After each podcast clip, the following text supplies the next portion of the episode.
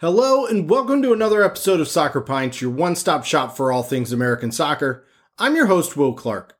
If you aren't familiar, Soccer Pints is an American soccer podcast where we cover everything we can about U.S. soccer, Americans in Europe, Major League Soccer, and many other exciting topics. Each episode, we will also be featuring beer from some of the best breweries across the land while we discuss these topics. So, grab a pint yourself while we break down the American soccer scene, and as always, support your local brewers. Earlier this week, I went through the actual roster for our friendly against Mexico and made some predictions into who would play and what the score would be. Thankfully, my prediction of a 3 1 Mexico win did not come true, and despite a pretty overall lackluster performance, we managed to draw 1 1 and keep our current five game unbeaten streak against Mexico alive. So today, you guessed it, we will break down the performance of each player involved in the match for the US and talk about if there is anyone from this group that we will see come the summertime with the Nations League and the Gold Cup on the horizon. I will also answer a few questions that came in this week and will end today, as I always do, with my final thought of the week. But before we dive into the result, I gave everyone a sneak peek into who our feature is this week. So today we have Green Bench Brewing out of St. Petersburg, Florida. I mentioned this is one of my favorite Florida breweries out there. I always stop by whenever I'm in St. Pete, as I was just last week, and it never lets me down. It's a great spot for kids, for sports fans, for just about anyone that enjoys a great craft beer. And today I've got one of their signature West Coast style IPAs, rightfully called Sunshine City. This is 6.8% in alcohol and is packed with hop flavor as they double dry hop this one with equal parts Citra, Mosaic, and Azacca hops.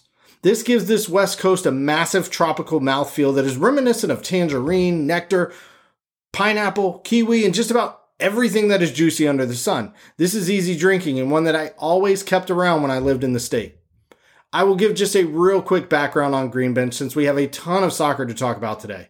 Greenbench is the first microbrewery to open in St. Pete back in 2013. I know we have been celebrating anniversaries lately, but they will be celebrating 10 years this September, and I know they will have a great party for it. The reason for the name is because in the early 1900s, St. Petersburg was known as the city of green benches due to some 3,500 benches that were lined up in the downtown sidewalks. For any historians out there, if you want to let me know why in the hell the city of St. Pete needed that many benches around their downtown, please let me know. But that's beside the point. Today, Greenbench brews over 12,000 barrels or about 372,000 gallons of liquid per year. And they continue to put their values into practice every chance they get, as they expect the highest standards with their staff, with their beer, and with their customers. This clearly comes out as every experience you have on site is top class, and their team is always able to point you to the best beer that you could choose. So, thank you to Greenbench Brewing for being today's feature. Cheers. All right. Well, I know I can't see you since this isn't a video call, but raise your hand if you stayed up on Wednesday evening to watch the Allstate 2023 Continental Classico featuring your U.S. men's national team against our mighty arch rival, our neighbors to our south, Mexico. Well, lucky for you, I sat through it for us, and as much as I didn't want to, I knew I couldn't not watch it live, so I stayed up and watched the entire match. I could sit here and tell you the score ended 1 1 with Mexico scoring off a, and stop me if you've heard this before, with Mexico scoring off of an Aaron Long giveaway to go through on goal to take a 1 0 lead after 55 minutes. Then on 81 minutes, after Mexico threatened to score and actually hit the crossbar, Serginho Dest made a magical run through the Mexican defense the ball ended up out wide to Jordan Morris, who played a cross into a surging Jesus Ferreira, who somehow got a fortunate touch on the ball to level things up. And that's how it ended.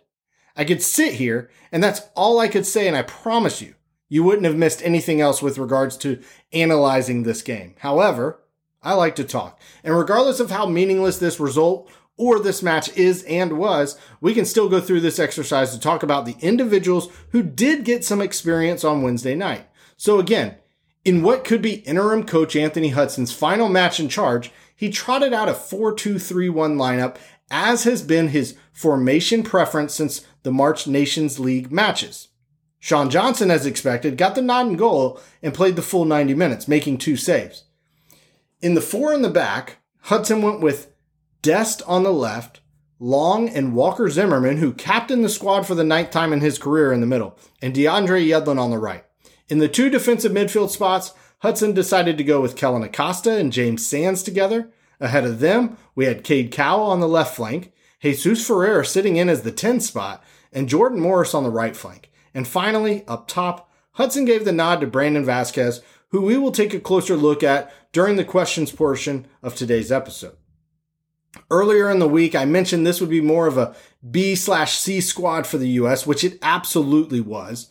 I also mentioned Mexico would have more of an A slash B squad, and I don't think that was close to fair to them as it was a heavier B squad with some C squad players in the mix too. So even though Mexico was better on paper, it wasn't a significant difference in terms of the teams on the field. And you know, as I watched this match, a lot of things stood out to me and got me questioning a lot of how we are using this group and this program overall. I watch our youth national teams a lot, and they mirror the same stylistic approach that our senior national team does. And that has consisted of a lot of running, a lot of pressing the opposition, trying to force them into mistakes and then countering and trying to score quickly or move the ball forward quickly when we win possession. It's like we don't play to our better strengths. I know we will always be a fit team. That's always going to be a strength of ours. I know we can play with passion and with our hearts to make up for our shortcomings against better teams sometimes. But why don't we trust our abilities to just keep possession and force teams to stop us more? We have the talent. We have the ability. Yet we go into halftime in this match once again without registering a single shot on goal. In fact, the only shot on goal we had all night was Ferreira's goal, which the defender deflected onto his foot and into the net. It just makes me wonder why we think running and pressing is always going to work rather than just simplifying the game and beating teams with our skill. So obviously I'm getting off on a tangent there, but something to think about. I'm curious if anyone else understands what I mean by those observations. When it works, it is great. But more times than not, we get too stretched out. Teams easily pla- pass through the pressure, and then we are suddenly on our back foot defensively and have a lot of space and ground to cover. And it just leads to tired legs earlier in the match than needed. So, what I will say is that there were one or two bright spots from the first half. I thought James Sands played very well in the middle of the defensive midfield. He was always putting himself in a good defensive shape and made himself available out of the back to move possession around. I also thought Serginho Dest looked solid on the left side of the defense. For someone who will desperately be looking to make a move to a new club this summer, Dest didn't hurt his stock on Wednesday night. Outside of that, though, nobody did much of anything. Vazquez, Cowell, Morris, and Ferreira couldn't get into the game. They couldn't seem to get much of anything going on. Ferreira especially looked completely lost trying to play the creative 10 role. I know he does that well with FC Dallas and MLS in that position, but it didn't work well on the night. Defensively, I thought Yedlin was serviceable. I mentioned Des played well. Zimmerman looked composed and comfortable captaining the squad, but Long continued to look shaky, a step slow at times, and just made poor decisions that take him out of his position too many times.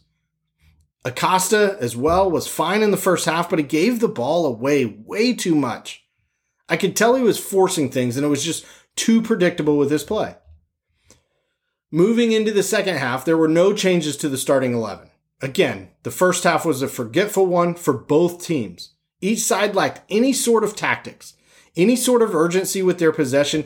It just seemed like too many nerves on the field and a real or a lack of a real fight to actually try to win and take the game on. Mexico finally broke through after 10 minutes in the second half when Acosta played a pretty lackluster ball across DeLong, who was once again a step slow and had the ball taken right off of his foot by Uriel Antuna at midfield, who was free on goal. And Antuna beat Johnson one on one to score. Johnson was tested a few times on the night, but narrowly missed saving this breakaway to keep the match even.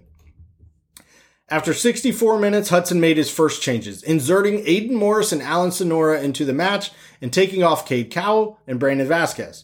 Both Cowell and Vazquez offered very little for me on the night.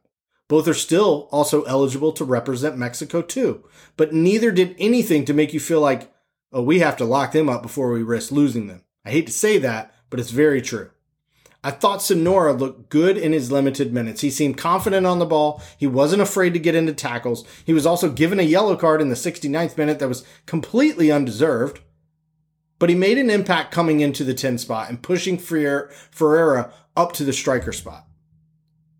In the 70th minute, Matt Miazga made his return to the U.S. team for the first time since 2019 in place of Aaron Long, who I hope doesn't return back to this national team. He had his time. Pre injury, he was very good, but he is not the same player. He makes too many mistakes at this level, and we can't risk him being back on the pitch for us. Plus, we have a solid center back depth chart, so it's time to phase Long out of this group. He is on the Cristian Roldan train for me. In the 81st minute, after a great save by Johnson about five minutes earlier, and after Mexico smacked the ball off the crossbar to be denied a 2 0 lead, the ball fell to Dest, who dribbled through about five Mexican defenders, found Sonora, who sprayed the ball out wide to Jordan Morris, who immediately squared the ball into the 18 yard box where the Mexican defender tried to clear the ball, but instead his kick deflected right off of the foot of Jesus Ferreira, who had made a surging run into the box, and he beat Carlos Acevedo in Mexico's goal to level the matchup 1 1. The entire build-up was fantastic. The U.S. could have just booted the ball to clear the immediate rapid danger that Mexico was putting on us, but instead Des smartly maneuvered himself into a counterattack position and was able to transition into our only goal scoring chance on the night.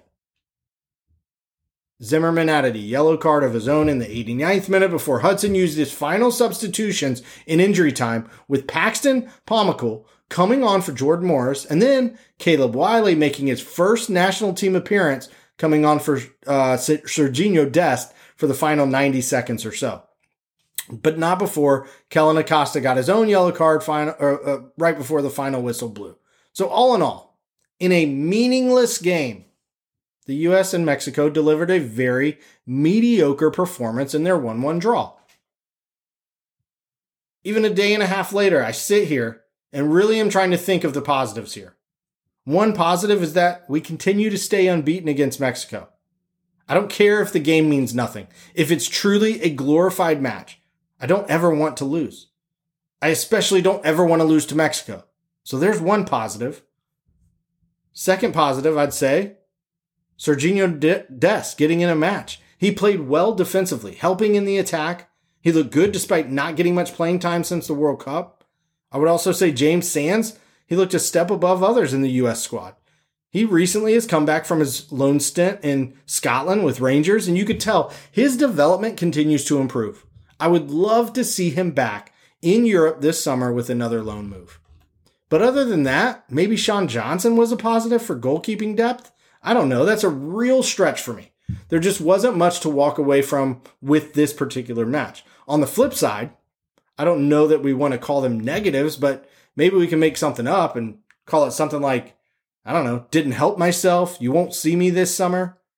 Brandon Vazquez is definitely one who never got into the game. He had a couple of strong hold up moments early on, but he didn't do enough to merit more attention from me.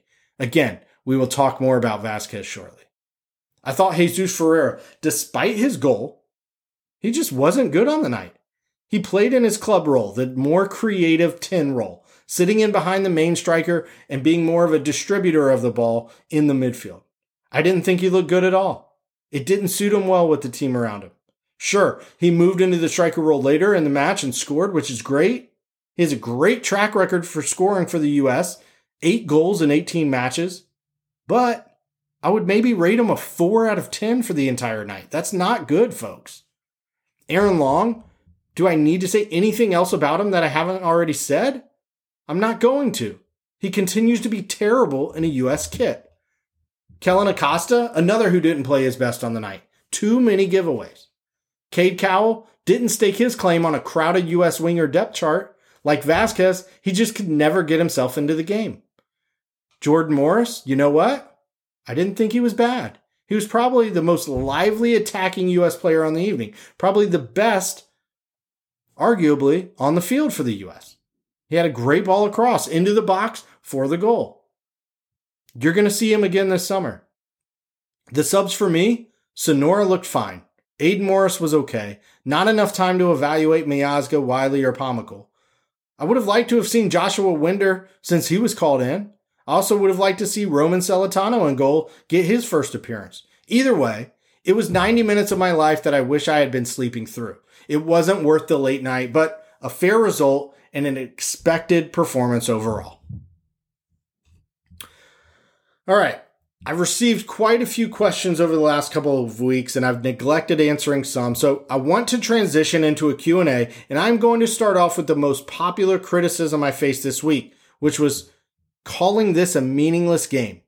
Essentially, I was asked, what do you mean it's a meaningless game? How can you say this about a national team match against Mexico?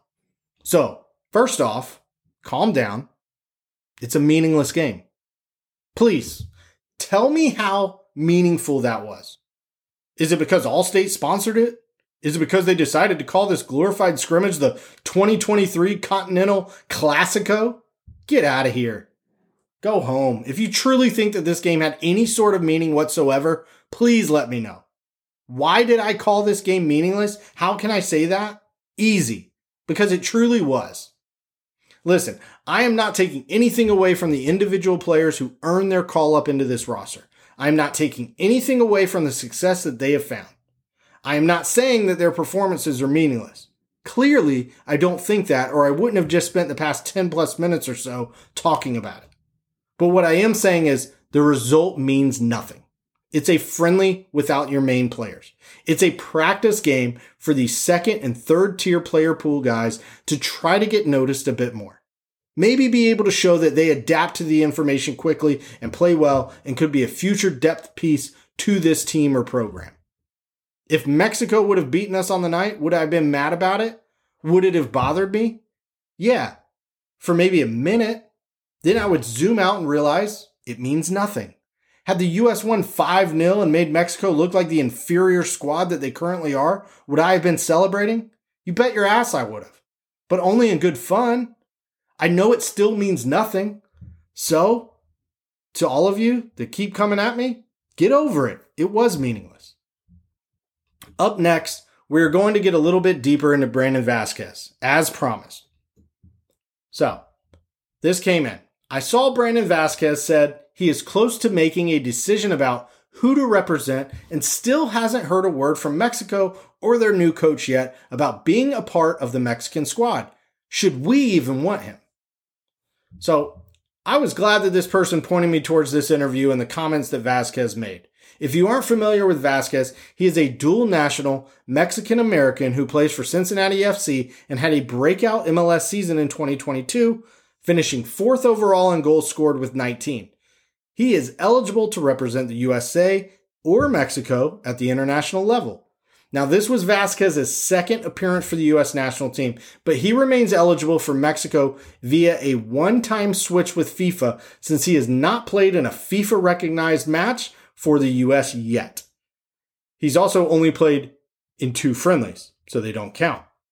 So, what does this all mean? Well, he hasn't committed to the U.S. yet. It doesn't matter that he played against Mexico last night.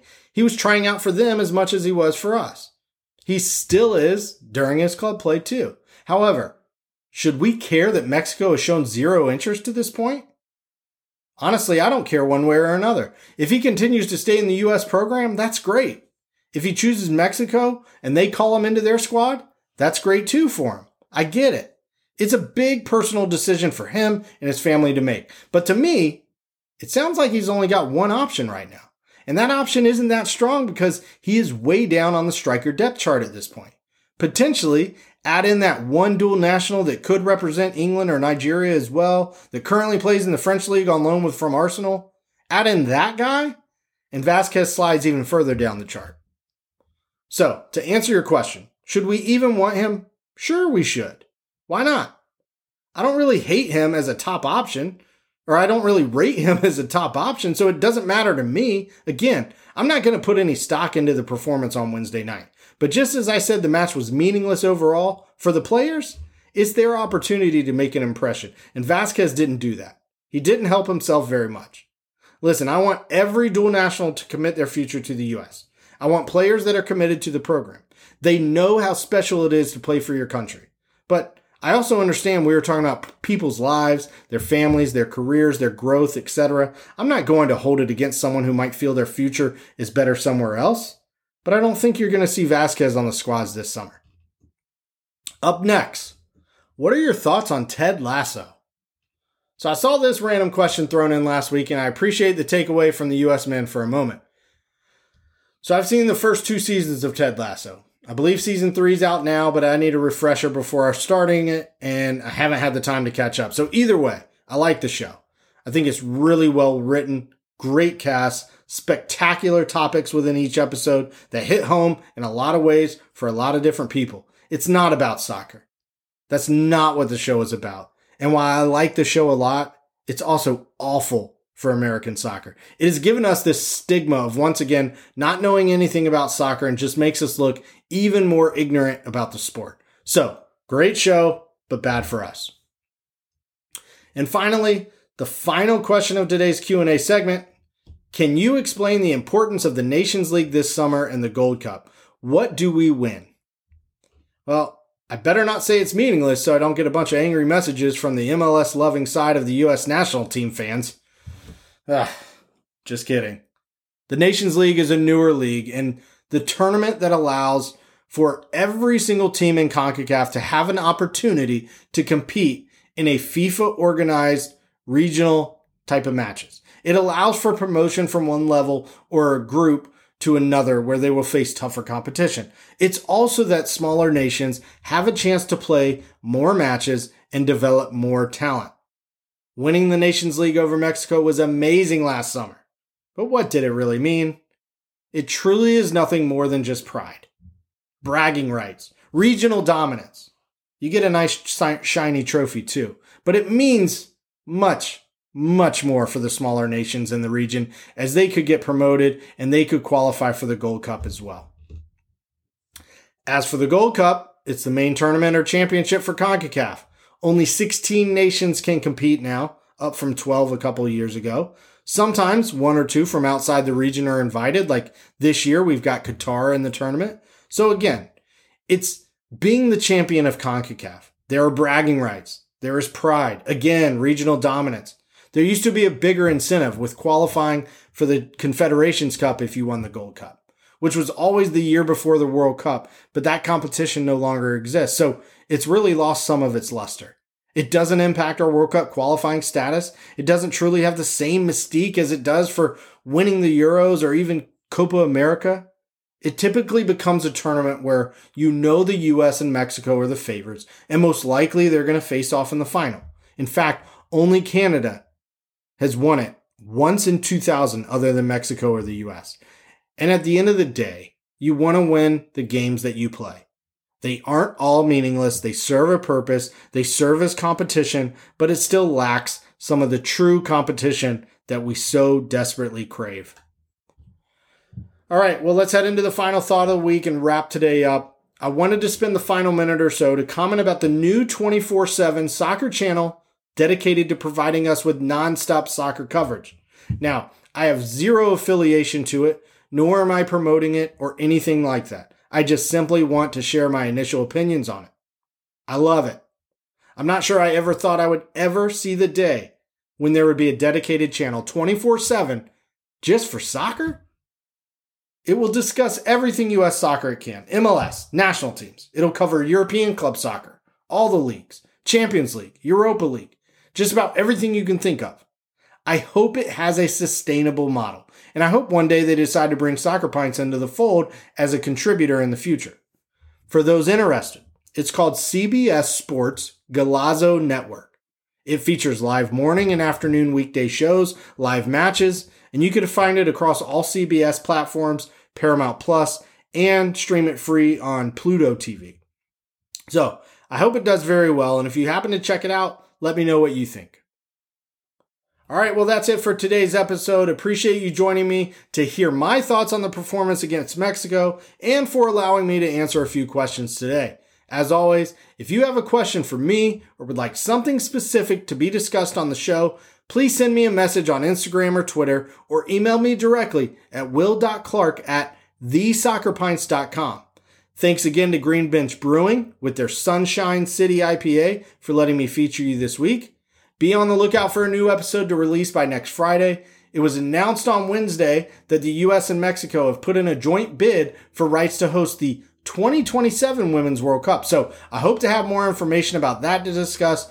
We could be looking at back to back summers hosting men's and women's World Cup, which would be really, really special.